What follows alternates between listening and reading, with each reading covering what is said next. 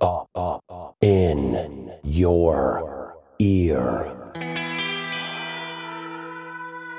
Podcast Network. Hello, everybody. This is Josh Sprague, the founder, founder of the Up in Your Ear podcast network, and former, and I'm happy to say, soon to be current host of the fabulous sports related podcast, Balls in Your Ear. That's right. Due to popular demand, where dozens of people have said how much they missed uh, my old show with Josh Solo and Dan Avidan, we are bringing it back. There are some details, so I don't want you to get too excited. Um, first of all, we're going to expand balls in your ears to cover both the NBA and the NFL. And if there is something in particularly sports related we feel like we want to cover, we're going to reserve the right to do that too.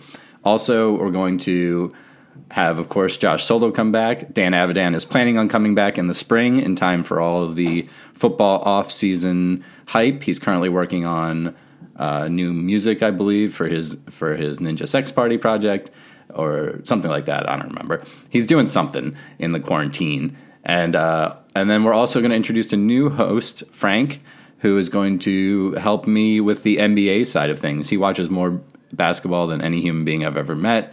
Um, so he's going to come in with his eyeballs on that. He's a really funny guy, and I'm excited to do this. So look for both an NBA and a post Super Bowl episode this week, and we're really excited. We've been trying to get Balls in Your Ear back on for a long time, even before we kind of rebooted the network to what it's currently now.